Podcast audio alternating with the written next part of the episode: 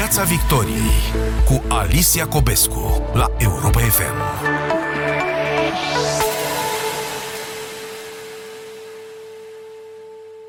Bine v-am regăsit, ne auzim pe frecvențele Europa FM și ne și vedem pe pagina de Facebook. Piața Victoriei final de sezon și, ca o fină ironie a sorții, avem ocazia să încheiem rotund și total neașteptat cu același invitat ca la prima mea emisiune la Europa FM în septembrie anul trecut, dar în cu totul și cu totul alt rol și în cu totul și cu totul alte împrejurări. Pe Andreea Moldovan, medic infecționist, o cunoșteam împreună la Piața Victoriei pentru performanța de a obține titlul de cel mai curat spital din Europa pentru spitalul privat din Brașov, la care lucra câte nu s-au întâmplat de atunci și cât de importantă s-a dovedit calitatea de medic infecționist în lunile care aveau să vină. Andreea Moldovan este sursa noastră de informație autentică și verificată la prima mână când este vorba de COVID, pentru că e medic și tratează pacienți cu noul coronavirus de trei luni deja la Spitalul de Boli Infecțioase din Brașov. Andreea Moldovan prin Skype de această dată, nu în studio, date fiind condițiile. V-ați imaginat așa ceva? Categoric nu și mi se pare că este un timp uh, atât de îndepărtat față de momentul vorbirii, încât am senzația că sunt două lucruri absolut paralele. Nu, sub nicio formă nu mi-aș fi imaginat ce urma să vină ulterior. Cum sunt, cum au trecut aceste, aceste luni, Andreea Moldovan? Vă întrebam cum sunt pentru că, de fapt, ele n-au trecut. Suntem în ele, le trăim. Cum sunt, dacă ar fi să le vedeți cu, cu mintea din septembrie-octombrie 2019, noi fiind acum deja în iunie 2020? Cred că era foarte greu de imaginat atunci ce va urma, chiar dacă, dacă ne gândim acum, există multe filme pe aceeași temă în care apar niște infecții, fie cu germeni multirezistenți sau panrezistenți față de care nu ai niciun fel de uh, armă de tratament, fie infecții virale care efectiv uh, afectează o mare parte a populației și cu scenariile de rigoare, dar ni se păreau întotdeauna niște science fiction cu scenarii care sunt îndepărtate de real life-ul nostru. Însă iată că ne e dat să trăim, o, să trăim cu toții o pandemie. Uh, este cu siguranță un element nou pentru toți dintre noi și cu siguranță este un element cu multe necunoscute deslușite pe parcursul derulării lui, dar care cred că încă are multe lucruri care urmează să fie dezavoate și care urmează să fie descoperite și lămurite în uh, viitor. Deci nici măcar nu știm ce nu știm despre coronavirus.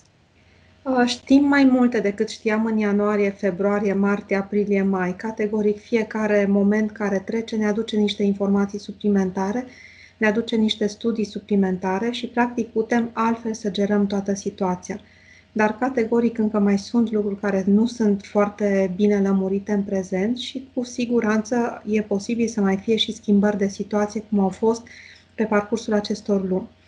Este frapant să mă gândesc cum am început în ianuarie cu informații despre COVID și cu pachetul de cunoștințe pe care le aveam atunci la îndemână și la dispoziție pe niște studii foarte tinere, pot să spun, făcute pe o perioadă scurtă de timp și pe un număr nu foarte mare de pacienți, comparativ cu ceea ce spunem, gândim, știm acum, când au trecut deja șase luni de pandemie în Europa și șapte, opt, nouă luni de pandemie în uh, China și uh, continentul asiatic, în care avem deja niște rezultate ale unor studii care s-au desfășurat pe parcurs și avem mai multe informații.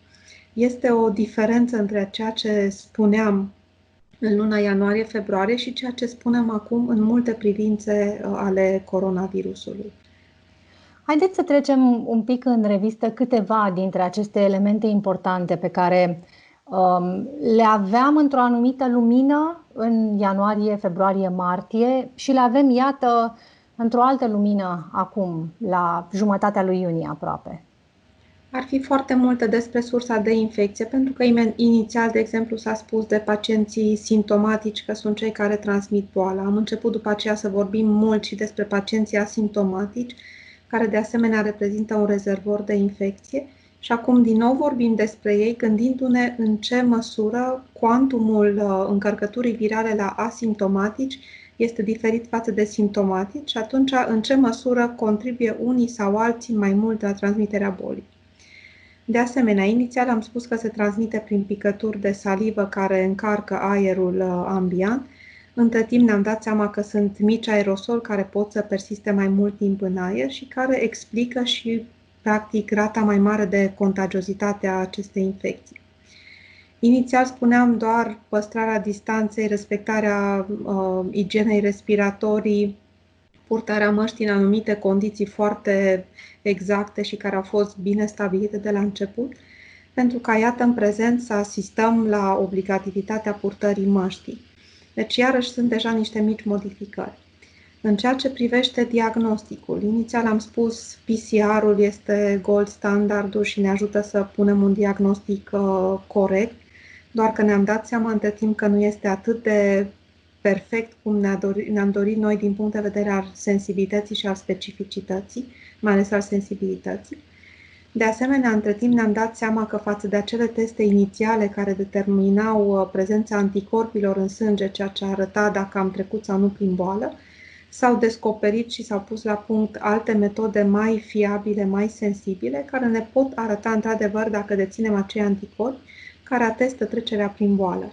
Deci și pe parte de diagnostic am făcut niște schimbări, cu atât mai mult cu cât deja suntem mulți, poate, dintre cei din jurul nostru au trecut prin boală și deja putem să căutăm acele dovezi serologice ale imunității. Și dacă am trecut prin boală, Andreea Moldovan, înseamnă că ne-am încheiat socotelile cu acest nou coronavirus? Îmi puneți o întrebare grea la care deocamdată în 9 uh, iunie nu avem un răspuns ferm. Uh, mulți pacienți dezvoltă anticorp, ceea ce înseamnă că dezvoltă protecție împotriva virusului, dar există pacienți care au trecut prin boală și care nu au acei anticorpi. De asemenea, odată apăruți anticorpii, nu știm exact care este nivelul lor minim protector, cum este, de exemplu, în cazul hepatitei B, știm că cei care au peste 10 unități au un nivel protector.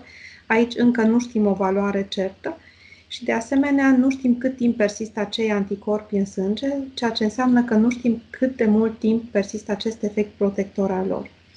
Deci încă nici din punctul acesta de vedere nu aș spune că ne putem culca foarte ușor pe o ureche și să fim liniștiți pe termen nelimitat.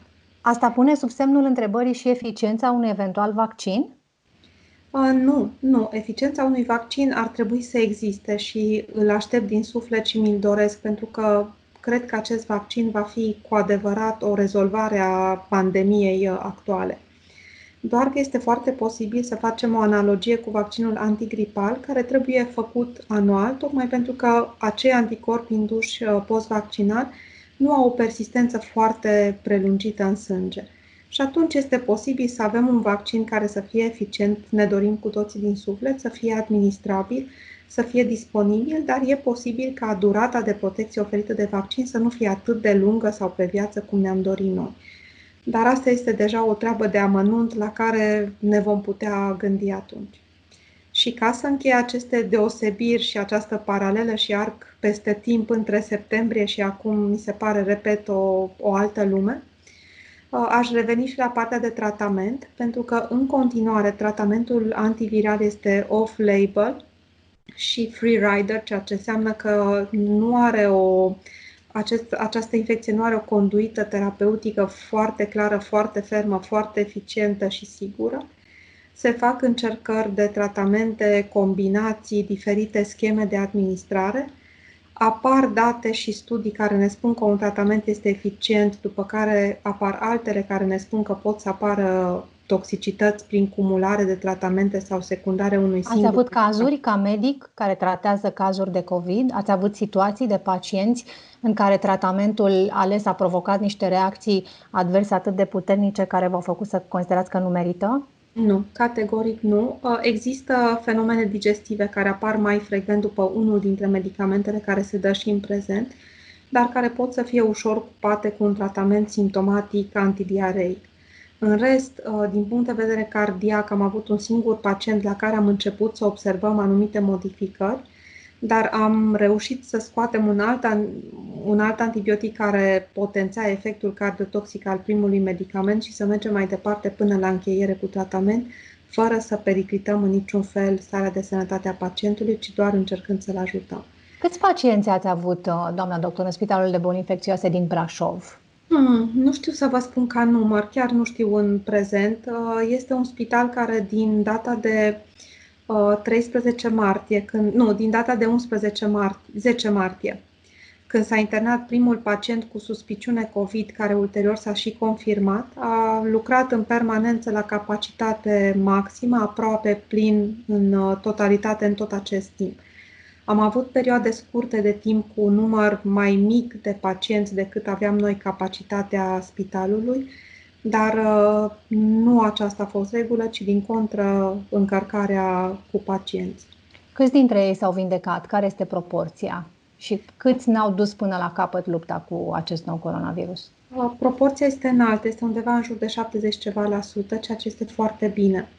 Am avut și decese, am avut decese la noi, am avut decese ale pacienților transferați de la noi la uh, terapie intensivă pentru că era clar că necesita un suport uh, uh, de terapie intensivă suplimentar față de ce puteam noi oferi.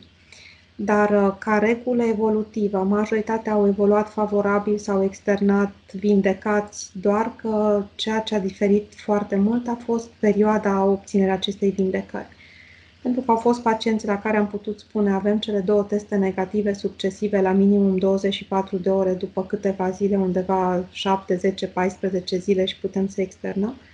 Însă au fost și pacienți care au fost obligați să rămână în spital o perioadă mult mai lungă de timp, de ordinul uh, săptămânilor, tocmai pentru a obține acele teste negative.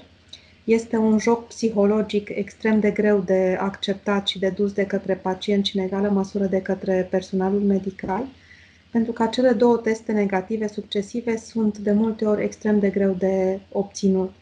În sensul în care obținem un test negativ, ne bucurăm că e negativ și va urma unul și pacientul poate să plece acasă, după care vine al doilea pozitiv sau al treilea sau următoarele, tocmai pentru că este această evoluție ondulantă a excreției de virus. Ceea ce vorbim... înțeleg, din ce, înțeleg din ce îmi spuneți că este posibil ca un pacient să nu obțină două teste succesive negative la 24 de ore uh, și totuși să nu aibă simptomele, adică el să pară uh, vindecat după o săptămână, două și totuși testele să nu iasă Uh, negative în intervalul de timp uh, cerut de procedură. Exact, exact. Se întâmplă acest lucru pentru că, de fapt, este un clearance al uh, virusului de la nivelul căilor respiratorii care poate fi mai intens sau mai prelungit de la o persoană la alta. Însă, iarăși, studii mai recente, pentru că dacă facem acel arc peste timp, aducem argumente în, în acest sens. Se vorbește tot mai mult despre, practic, inactivarea și Uh, lipsa de infectivitate a particulelor virale care sunt depistate la pacienți uh, cu infecție COVID după un anumit interval de timp. Aici încep însă discuțiile, pentru că unii spun după un număr de zile, alte autorități care au făcut studii în acest sens spun după un alt număr de zile, astfel încât în momentul de față suntem în discuții vis-a-vis de criteriile de externare ale pacienților care sunt internați cu COVID, încercând să îi ajutăm să nu uh, prelungim prea mult o internare care pentru un pacient asimptomatic este extrem de greu de suportat, dar pe de altă parte păstrând în continuare acele criterii de siguranță și de protecție pe care dorim să le oferim, oferim populației, tocmai pentru a nu o expune celor care pot să fie excretori de virus, deci contagioși. Deci Cu alte cuvinte, dacă, dacă înțeleg bine, este posibil ca un pacient uh, Uh, ale cărui teste n-au ieșit uh, uh, negative la 24 de ore și pentru care ați avea reținere la externare, totuși s-ar putea să prezinte un risc mai, mai scăzut pentru cei din jurul lui, pentru că în ciuda faptului că testele ies pozitive, capacitatea lui de a infecta pe ceilalți să fie scăzută sau spre exact. zero? Exact, exact. Tocmai asta este diferența între uh, pacienții care excretă prelungit virus, care pot să fie pur și simplu particule neviabile de virus sau pot să fie puține cu o capacitate infectantă mai redusă pentru cei din jur. Dar sunt studii care sunt în derulare. Uh, cred că vom mai avea încă lucruri de învățat și pe această temă. Avem avantajul, aș spune, că au trecut aceste 6, 7, 8 luni de pandemie, în care putem începe să tragem niște concluzii asupra ceea ce a fost. Și concluziile ar fi? Acestea pe care începem să le tragem? Da, ar fi că posibil ca acea internare prelungită a pacientului să nu mai fie atât de uh, necesară, doar că este de precizat exact timpul internării sau timpul necesar internării și criteriile de externare. Suntem toți care ne ocupăm de acest aspect într-o căutare efectiv ferventă a datelor disponibile în literatură, articole, studii, publicații, tocmai pentru a putea trage o concluzie corectă care să fie în avantajul nostru ca, ca populație și ca țară. Ne putem imagina doar cât de, um, cât de nerăbdător este un pacient care nu simte în niciun fel prezența acestui virus în organism, el consideră că e în stare bună, sănătoasă, ar vrea să plece acasă. Noi doar ne putem imagina, dar pe de altă parte avem și propria noastră experiență de, de, de oameni care n-au avut de-a face cu acest virus și care se străduiesc din toate puterile să se ferească de el și asta presupune de asemenea uh, foarte multă perseverență, foarte multă concentrare uh, și uneori uh, aproape epuizare, Andreea Moldovan. Este un inamic pe care nu-l vezi, care nu știi cât este de prezent în, în jurul tău și cât este de periculos în același timp pentru tine și față de care încercăm să fim cât de precauți putem. Acum, după atâtea luni, parcă ne pierdem răbdarea, ne uităm în jurul nostru, lumea vorbește mai puțin despre precauție și mai mult despre relaxare. Uh, cum vedeți dumneavoastră lucrurile ca medic și ca manager, uh, ca director medical al unui spital de boli infecțioase? Sincer să fiu, mă sperie ceea ce văd în uh, afară, pentru că înțeleg toată această nemulțumire și uh, Uh, dorință de a uh, te bucura de vară, de cei din jur, de ceea ce îți oferă frumos viața. Însă mi se pare că această relaxare la care asistăm din data de 15 mai depășește deocamdată capacitățile noastre de așteptare în ceea ce privește responsabilizarea populației. Mi se pare că suntem mult prea bucuroși, mult prea deschiși, mult prea exuberanți pentru a ne bucura de viață în condiții în care cred că încă nu ne permitem pe deplin acest lucru.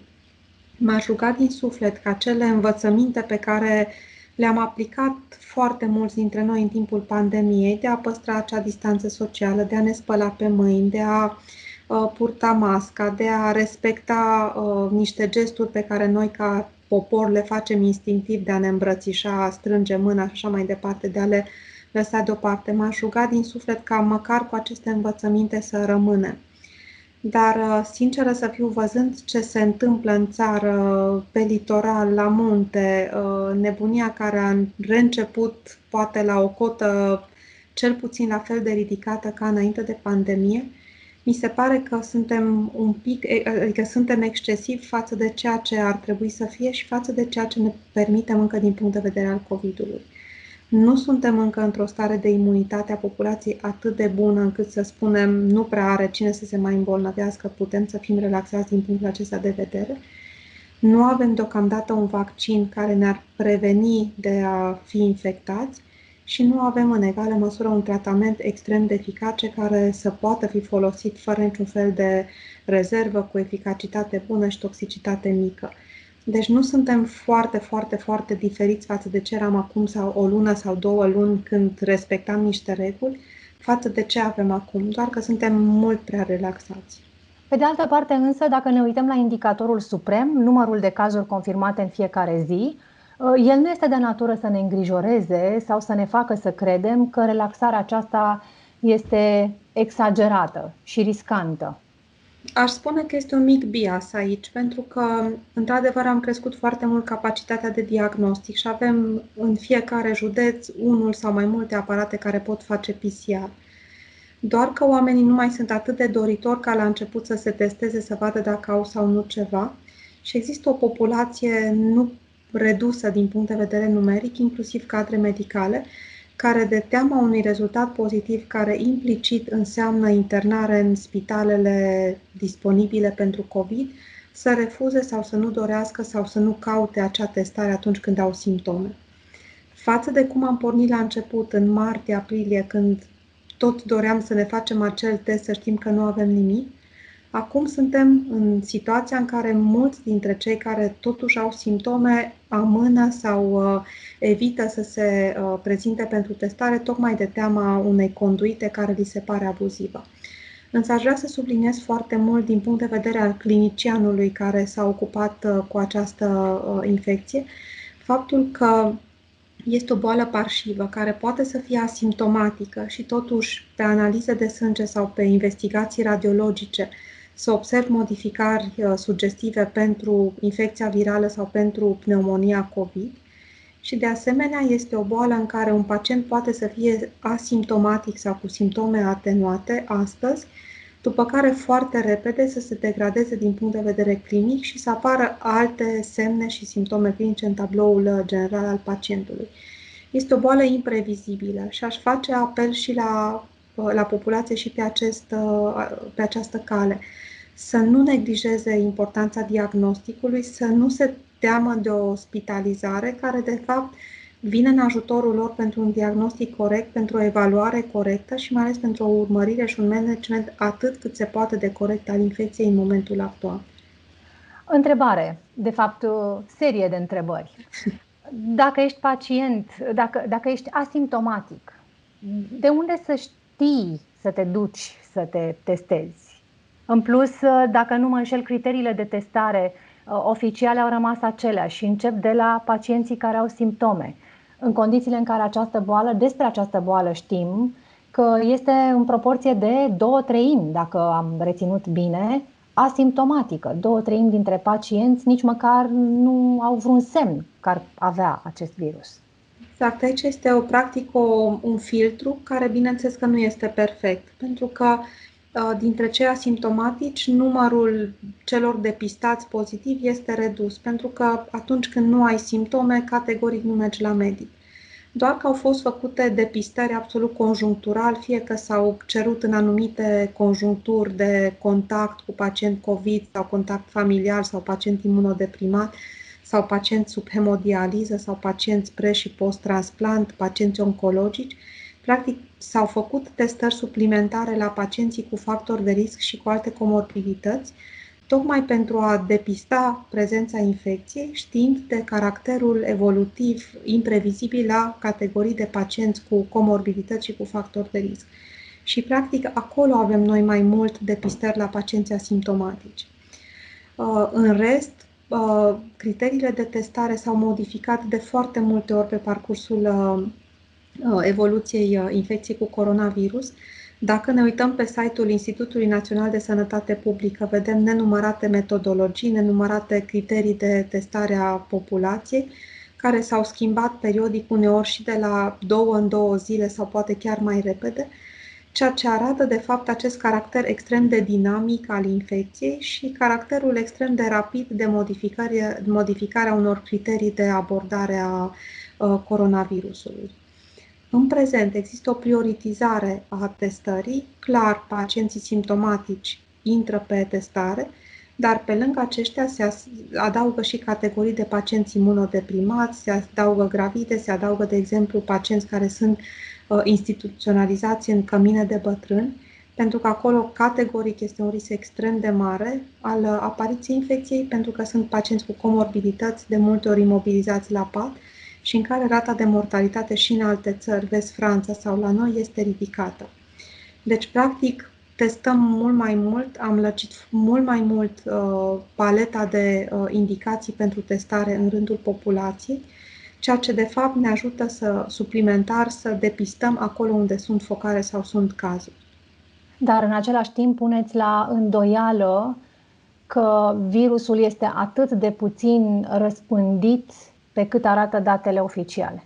Da, pun la îndoială categoric și cred că dacă s-ar face o testare și mai largă și în grupe mai mari de populație, e posibil să avem, ar fi posibil să avem un număr mai mare. Cum ar Bine, trebui să se facă această testare mai largă? Uh, eu am fost adepta mult timp a modelului uh, văzut în Corea de Sud, în care s-au făcut acele drive testuri, în care în parcări erau asigurate uh, puncte de recoltare, pacienții veneau în mașina proprie, se recolta uh, testul și plecau mai departe.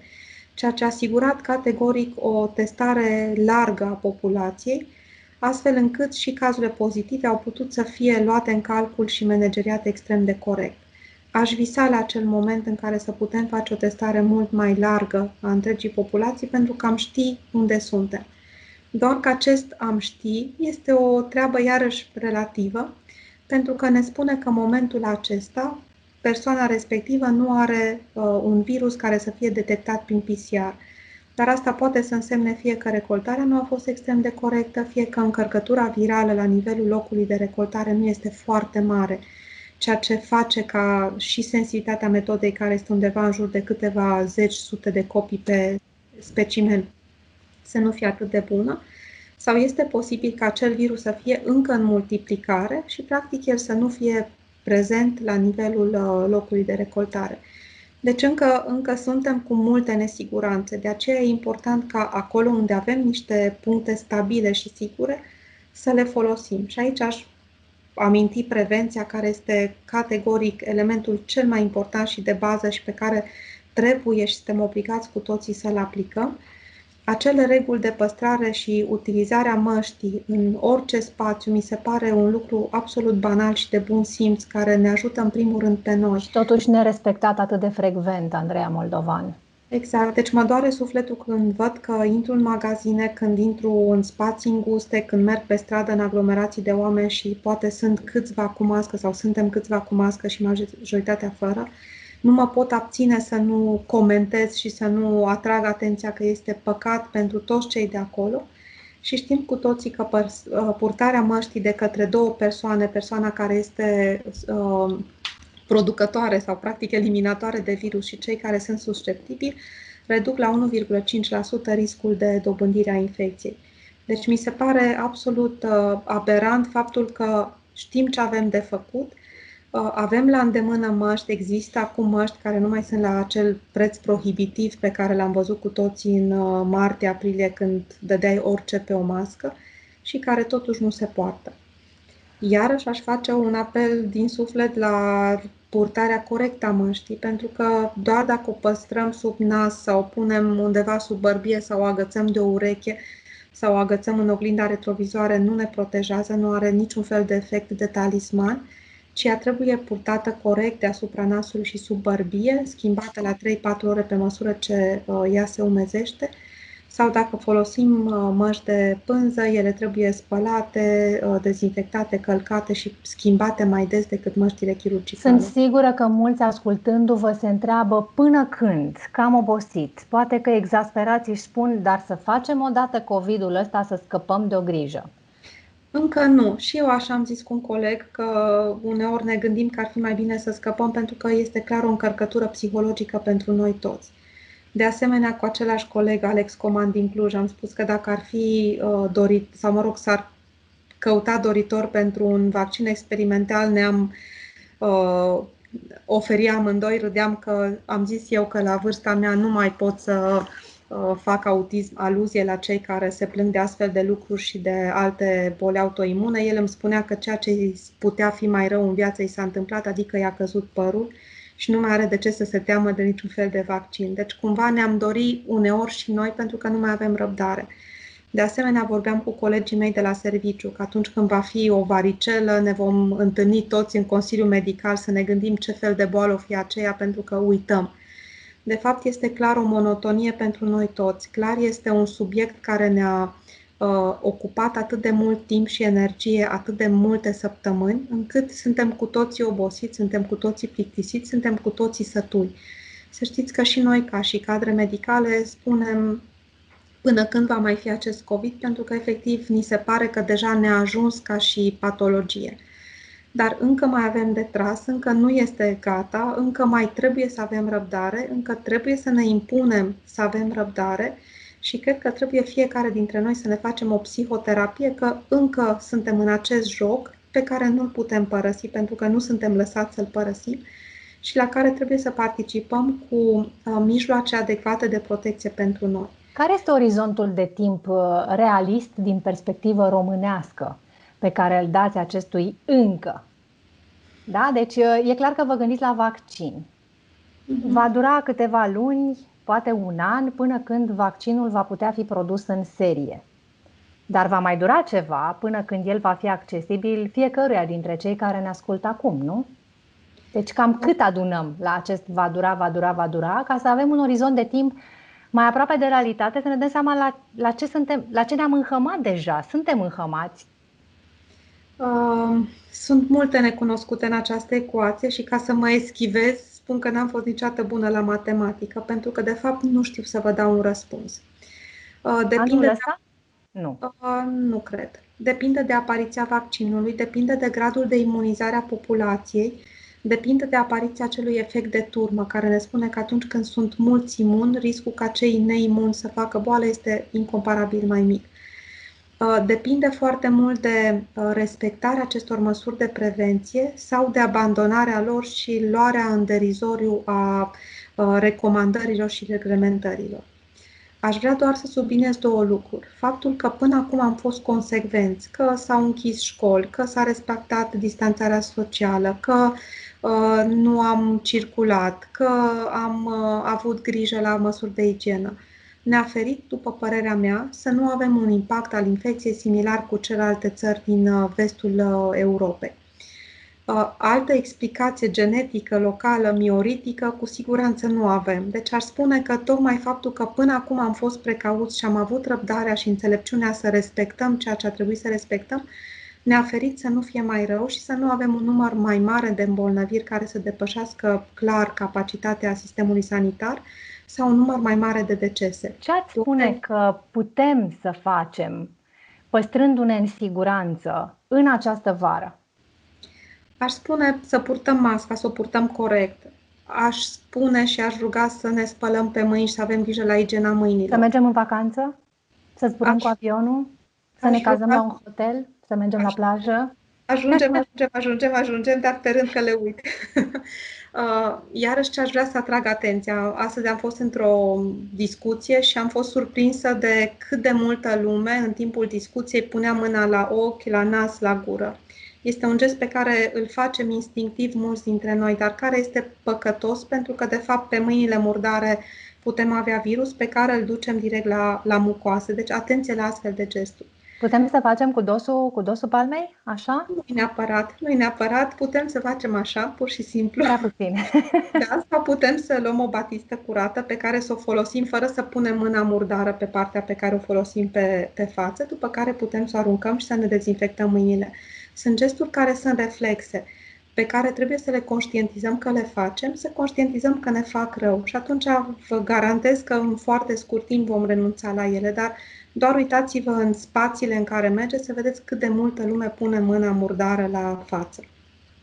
Ca să vă răspund la vacanță, uh, visez și eu la vacanță și o vacanță în Delta a constituit în toată această perioadă pentru mine acea luminiță de la capătul tunelului, la care sper să ajungem, pe care mi-o doresc și pentru care deja ne facem planuri cu... O să mergeți uh, cazându-vă în cort, în uh, Delta? Foarte posibil, uh, e de văzut. Vreau doar să spun că vacanța nu trebuie să fie doar all inclusiv în hoteluri mari, în care să fie o aglomerare mare de oameni și în care categoric riscul de transmitere să fie mai mare, unde mai punem și acele sisteme de ventilație care nu sunt foarte agreate de noi ca parte medicală în ceea ce privește COVID-ul. Vacanța poate să fie și normală, poate să fie modestă, dar frumoasă în modestia ei, în care să ne bucurăm de niște lucruri simple. Uh, am spus și cred că această infecție cu coronavirus ar trebui să ne aducă cu picioarele pe pământ, ar trebui să ne reînvețe modestia, uh, ar trebui să ne învețe, reînvețe bunul simț ar trebui să ne reînvețe faptul că nu trebuie neapărat să cheltuim o grămadă pentru a avea o vacanță frumoasă, nu trebuie neapărat să mergem în locuri exotice, ci ne putem bucura deocamdată și de ceea ce avem la îndemână. Avem munți, avem mare, avem plajă, avem locuri care nu sunt aglomerate, avem corturi care sunt minunate și cred că anul acesta va trebui să renunțăm la acele aglomerări mari de oameni care după părerea mea, induc un risc suplimentar pe care nu știu dacă merită să ni-l asumăm. Sigur că este estimare cu bătaie lungă și atunci am să vă provoc la mai degrabă o, un gând, o fantezie. În toamnă vedeți posibilă, vedeți uh, prudentă, vedeți uh, ca fiind sigură redeschiderea școlilor? Cred că va trebui să ajungem la acel moment, pentru că nici această stare de fapt în care copiii să nu meargă la școală, să facă cursuri online, nu cred că poate fi foarte mult aplicată. Eu văd la fica mea, este pe a 12 a făcut meditații și cursuri și studii online, dar ea îmi spune că nu este nici pe departe același impact pe care îl, ține, deci, îl simte. Deci, categoric, nu vom putea merge mai departe așa. Dar cred că la nivelul redeschiderii școlii, școlilor, în funcție de situația pe care o vom avea atunci, vom putea imagina decalări ale orelor, reducerea numărului de elevi și, categoric, purtarea echipamentului de protecție dacă acesta se va impune și la acel moment. Mască și uh, uh, mănuși sau igiena mâinilor corespunzătoare. Redeschiderea grădinițelor, a creșelor, Andreea Moldovan, cum vi se pare? Va trebui făcută, pentru că va trebui la un moment dat să învățăm să și trăim cu acest virus, dar cred foarte mult în această abordare treptată și în funcție de realitate, stabilit care este pasul următor. Nu prea este vreo de... două săptămâni așa, s-ar putea? Aș mai devansa puțin sau aș mai, aș mai uh, uh, crește puțin termenul respectiv. Depinde ce va fi în perioada următoare. Practic, evaluarea măsurilor ulterioare se face în funcție de ceea ce se întâmplă acum peste două săptămâni. Și, practic, vedeți că sunt pași mici la care se recurge și la fiecare două săptămâni mai apar niște relaxări dar ele apar bazate pe ceea ce se întâmplă din punct de vedere al epidemiologiei infecției cu coronavirus. Dar Aș... dacă rezultatele pe care le avem nu sunt de fapt relevante, nu sunt oglinda fidelă a ceea ce se întâmplă, pentru că spuneți că o bună parte dintre cei care ar trebui să se testeze nu ajung să se testeze de teamă și asta ar fi explicația pentru uh, numerele mici pe care le avem în această perioadă în ce privește confirmarea de cazuri. Deci, dacă mulți dintre cei care au acest virus nu se testează și nu ies la suprafață ca fiind uh, bolnavi de, de COVID-19, până când poate să țină asta Andreea Moldovan? Pentru că la un moment dat va. N-are cum, nu? Să nu iasă la suprafață. Nu poate să nu ne izbească în față, nu? Practic, condiții de testare aș spune că sunt oarecum asemănătoare. A crescut numărul de teste pe care le putem face, dar aș spune da, într-adevăr a fost o scădere a numărului de cazuri, dar în prezent este un platou ușor crescător. Sunt niște variații nu extrem de mari, nu variem de la 150 de cazuri la 400, care ar avea clar un impact deosebit asupra noastră, dar este un trend ușor crescător al numărului de cazuri în ultimele două săptămâni în țară. Uh, bineînțeles că fiecare metodă de testare are uh, limitele ei de detecție, are limitele ei de biasuri de corectitudine, pentru că nu avem, din păcate, o metodă infailibilă pe care să o aplicăm tuturor și care să ne spună exact unde suntem. Sunt Motivul pentru care v-am întrebat este că dacă vezi că numărul e totuși exact cum spuneți, um, stagnează, da? Și stagnează undeva la nivelul inferior. Nu mai avem nici 300 și ceva, nici 500 de cazuri confirmate într-o zi, atunci este normală și presiunea care vine pentru relaxare la nivelul următor. Să se deschidă moluri, să se deschidă creșe, să se deschidă grădinițe și vă întreb, văzându-le cum se adună aceste surse de, de risc care devin disponibile încet, încet, până unde am putea să, unde o să ne pleznească în față? Cred că este un uh, aspect similar cu cel al bulgă, bulgărul, bulgărelui de zăpadă, care se tot adună, se tot adună, până când la un anumit moment devine redutabil. Uh, am spus, da, e ok să se redeschidă spitalele pentru pacienții non-COVID, pentru că este o problemă pentru această patologie. Sunt mulți pacienți cronici sau acuți care nu și-au găsit un loc corect în spital și este clar o problemă de sănătate publică la nivel internațional, nu doar la noi. Am spus, da, ok, pentru acele unități de înfrumusețare de care cu toți am avut nevoie și le-am simțit din plin lipsa, dar iarăși acolo aș spune cu respectarea celor reguli impuse pe care, din păcate, mulți nu le mai respectă. Nici clienți, nici uh, cei care lucrează acolo.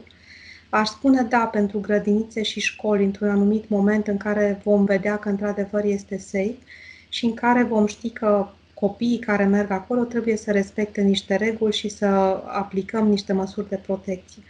Dar de aici până la merge mai departe cu moluri, unde știm cu toții care este gradul de aglomerare pe metru pătrat al populației, de a merge mai departe la concerte sau de a merge mai departe la aglomerări în uh, avioane absolut nejustificat sau în mijloace de transport sau în locuri unde efectiv se aglomerează lumea, inclusiv locuri de petrecere a timpului liber, aici deja mi se pare că facem un pas mult prea mare pentru momentul pe care îl trăim acum și pentru ceea ce ne putem permite. Continuăm să aflăm despre coronavirus, așteptăm cu nerăbdare maximă, dar și cu responsabilitate vaccinul și urmărim ce mai aflați în spitale la prima mână despre acest virus. Andreea Moldovan, medic infecționist, vă mulțumesc și vă doresc sănătate și spor în lupta pe care o duceți pentru noi toți. Final de emisiune și vă mulțumesc tuturor pentru că ne-ați urmărit în aceste luni. Noi rămânem aici cu ochii pe ce se întâmplă și gata să vă aducem știrile care contează și ediții speciale de-a lungul verii, o vară despre care un lucru îl putem spune cu siguranță, nu va fi ca nicio alta. Să auzim de bine! Piața Victoriei cu Alicia Cobescu la Europa FM.